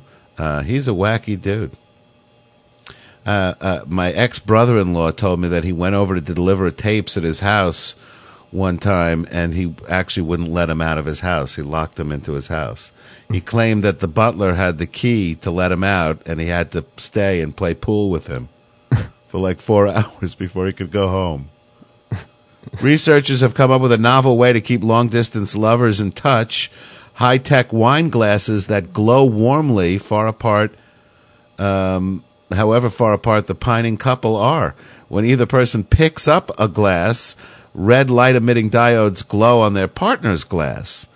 And when one puts the glass to their lips, the other glass glows brightly. Distance is not a problem, as liquid sensors and wireless links are built into the glasses. Oh, isn't that nice? So when you take a sip of your, take a schlang of your wine, it goes to your wireless router, and then goes across the internet, and then goes to the other person's computer, and then gets relayed from their wireless router to their glass, and they can see when you just took a sip. Or they could use a 140 year old invention called the phone and say, I'm taking a sip now, honey. Jackie Lee and Hyemin Chung, researchers at the Massachusetts Institute of Technology's Media Lab in Boston, said communal drinking is a vital part of social interaction. So fucking A to that. Who picks the wine? and lover birds miss out on that when they're separated. Who picks the wine? I guess it doesn't matter. I could be drinking Pepsi for all she knows. Lee, whose findings were reported in the New Scientist magazine today, said the wireless glasses really do help people feel as if they're sharing a drink experience together. Of course, with the latency of the internet, you're really getting that glow a couple of seconds after they're putting the glass down, aren't you? It's really not instantaneous. Loving cups are to be unveiled next month at a conference in Montreal on computer human interaction. You know, if they're going to work on computer human interaction, why can't they make a fuck you, fuck me? Yeah, that's what we need, man. I'd rather get ahead than drink a glass. I'll of wine. put the fucking, uh, you know, internet enabled lips on my dick. And she could fucking manipulate, you know, the and you know, put the thing in her mouth and suck on the, you know, uh, and I'm getting an internet blowjob. Can you imagine what an industry that would be? Man, I'd never. Leave Holy shit! Are you kidding me? And then they could build, you know, they can automate it. They can write scripts, you know, of like the best blowjobs. They can capture them on, you know, uh, on on disc, and then you know you can order up a a, a Jenna, Jenna Jameson. You know nobody will leave the fucking house. 24 people disappeared from cruise ships between 2003 and 2005 and 178 passengers. I think we actually should re- really invest in something like this. I think there's a market. The more I think about it, man, come on. Think about the homo market. right? They don't have to leave their house. They can make believe they're fucking. They could both, uh, uh, you know, um, they- Simultaneously, They could both simultaneously be thinking that they're, you know, uh, pitching. Yeah. and both fucking, you know, receiving at the same time, both pitching and both catching, Do like a little uh, combo. like a like a like a round robin. buy one get one free. if you buy this, you receive this. the There'll be coupons in the mail. coupons. Among those who disappeared were elderly Vietnamese American couple who fled their native land as boat people in 1975. Hugh Pham, 71, and his wife Hugh Tran, 67, fled Vietnam. They're both named Hugh. What's up with that? Fled Vietnam 30 years ago, and five other family members spending two weeks floating in the Pacific with little food or water. Their son's uh, son, Michael Pham, told the House of Representatives subcommittee they eventually reached the United States and built a successful life. Last May, they disappeared during a Caribbean cruise. They just vanished. They went for a fucking cruise and never came home. It's like, you know, uh, Gilligan's Island. Pham said the crew waited over four hours after being alerted to the disappearances before notifying the U.S. Coast Guard, and it took several more hours to mount a search, which found no trace of the couple. Two American citizens with no personal or financial problems, no serious health problems, living the happiest times of their lives, both vanished without trace or witness.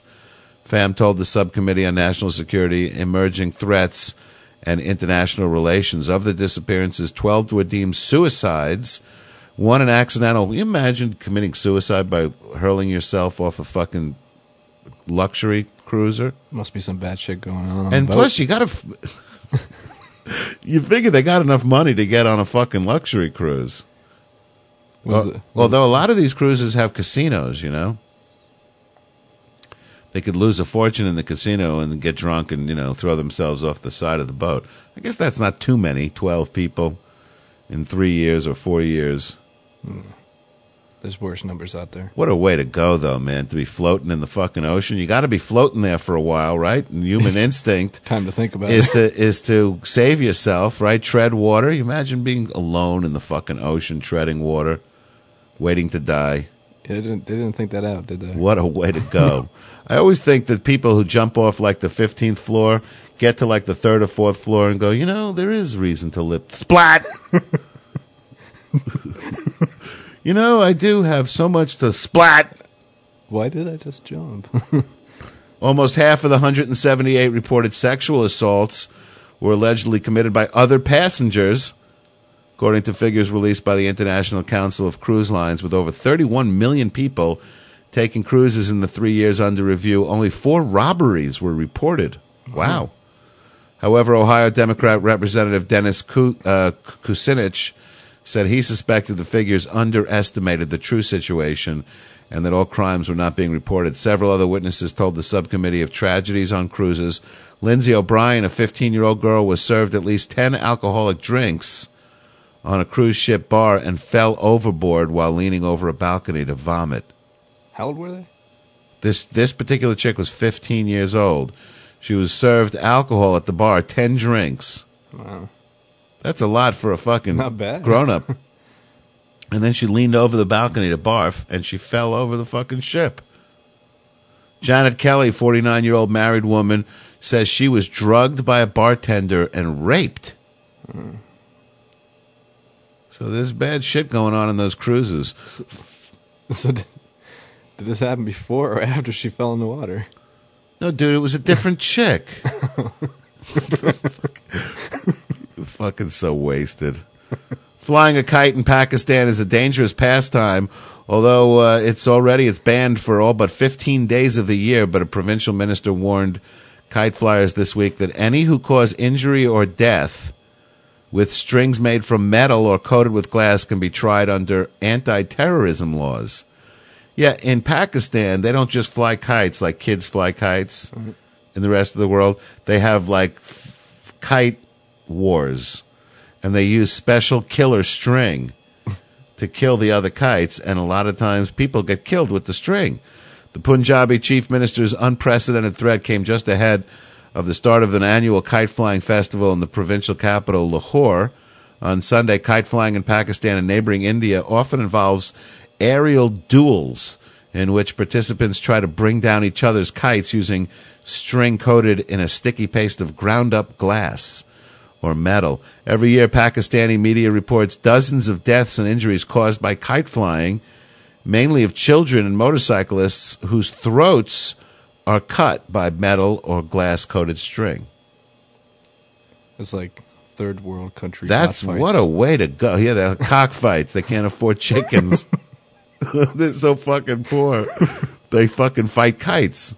It's a matter of concern that a healthy sport is being turned into a game of death. Official APP news agency quoted Punjab Chief Minister Pervez Elahi as saying yesterday, Elahi said a crackdown has been launched against the sale of sharp kite string and threatened a permanent ban on kite flying if deaths continued. Action under the Anti Terrorism Act would be taken in the case of deaths due to dangerous kite flying string, he was saying. And let me tell you, man, next thing they're going to crack down on the fucking yo yo people. Because they don't, they don't just, you know, go up and down on the yo yos, they fling them in each other's eyes. Kind of fucking people b- destroy the fucking, uh, the lovely pastime of flying a kite? What you in for, man? I flew a kite. Chopped off my neighbor's head.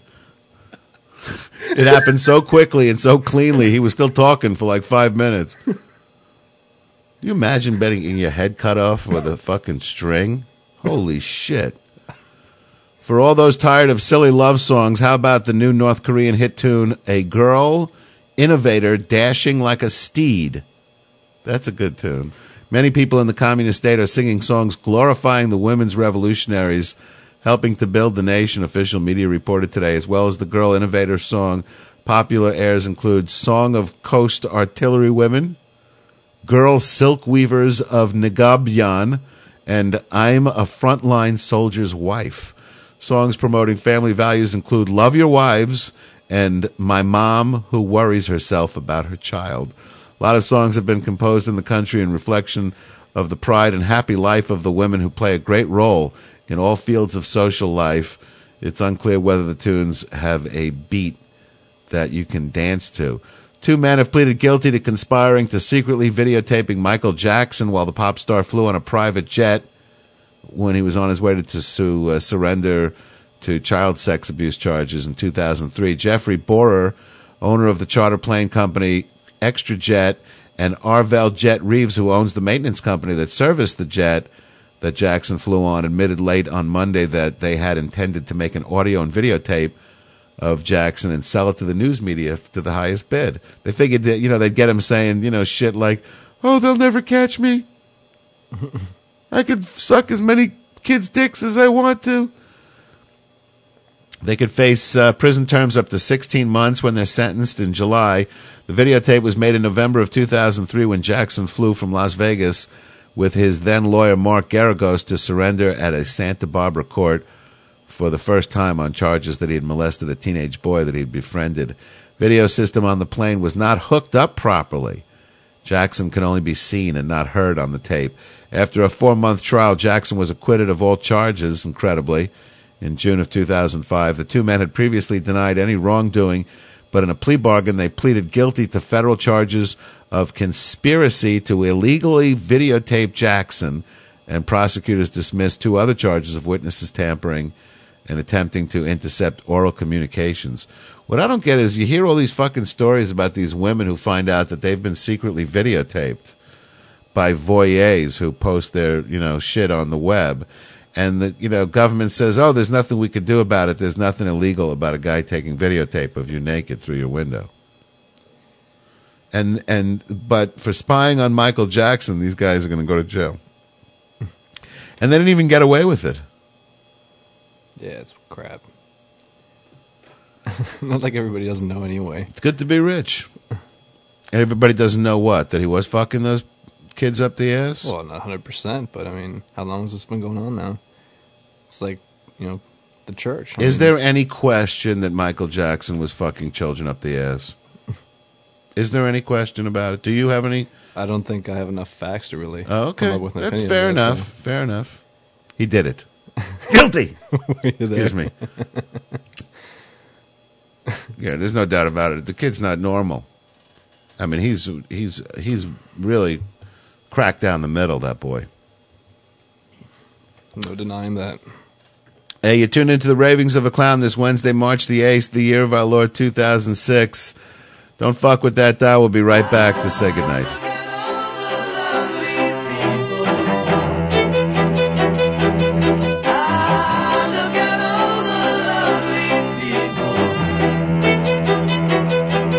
Eleanor up the church where a wedding has been. Lives in a dream, waits at the window, wearing the face that she keeps in a jar by the door. Who is it for?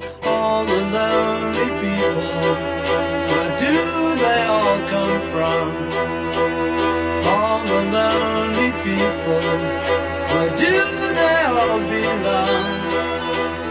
Father McKenzie, writing the words of a sermon that no one will hear. No one comes near, look at him working, darning his socks in the night when there's nobody there. What does he care? All the lonely people, where do they all come from?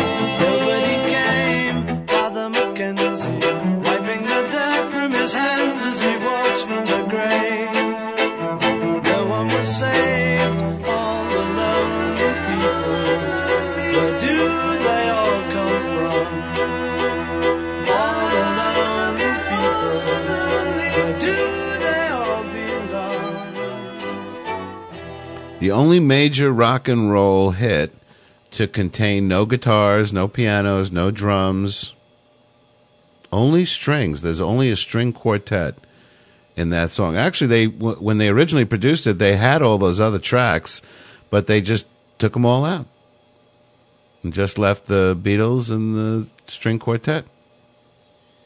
Gorgeous, gorgeous. Eleanor Rigby, you've been listening to the ravings of a clown this Wednesday, March the 8th, the year of our Lord 2006. Extra special thanks go out to all those that tuned in this evening. Please don't forget to leave it on Jester Radio 24 hours a day, seven days a week. It's good for you and it's good for us. It's good for everybody. It's good for Bob. It's good for Bob, especially. Bob stays alive. Everybody's happy. Keeps him busy. That's right. Otherwise, he starts gnawing on the furniture. Please don't forget to tell your family and friends to pick up the podcast at www.jesterradio.com. And remember to be impeccable with your word. Don't take anything personally. Don't make uh, any assumptions. And always, always, what, Lord? Do your best. Always do your best. That's the most important thing. We will meet in that place where darkness never comes. Until that time, Eustace, I still don't know what I was waiting for. And my time was running wild, a million dead end streets. And every time I thought I'd got it made, it seemed the taste was not so sweet. So what did I do? I turned myself to face me. Good night. See you tomorrow. Still don't know what I was waiting for. And my time was running wild, a million dead end streets. And every time I thought I got it made, it seemed the taste was not so sweet. So I turned myself to face me. But I've never caught a glimpse how the others must see the faker. I'm much too fast to take that test. Changes. Turn and face the strain. Changes. Don't wanna be a richer man.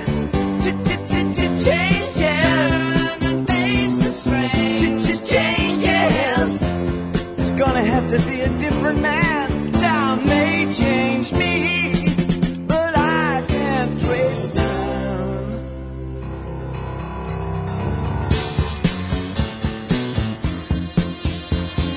Yeah. I watch the ripples change the sides, but never leave the stream of warm and permanent sand. So the days float through my eyes, but still the days seem the same. And these children that you spit on as they try to change their worlds are immune to your consultations. They're quite aware of what they're going through. Changes. Turn and face the strain. Changes. Don't tell them to blow up and out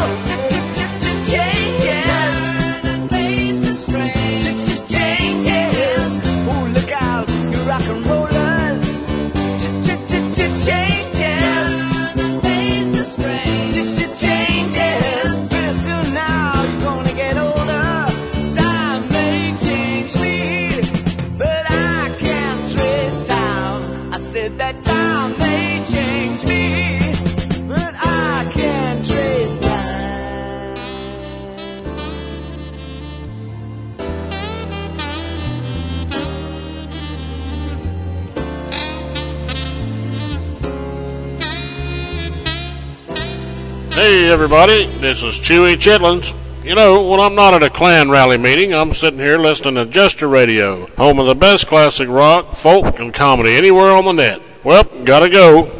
Anybody see my hood and sheet?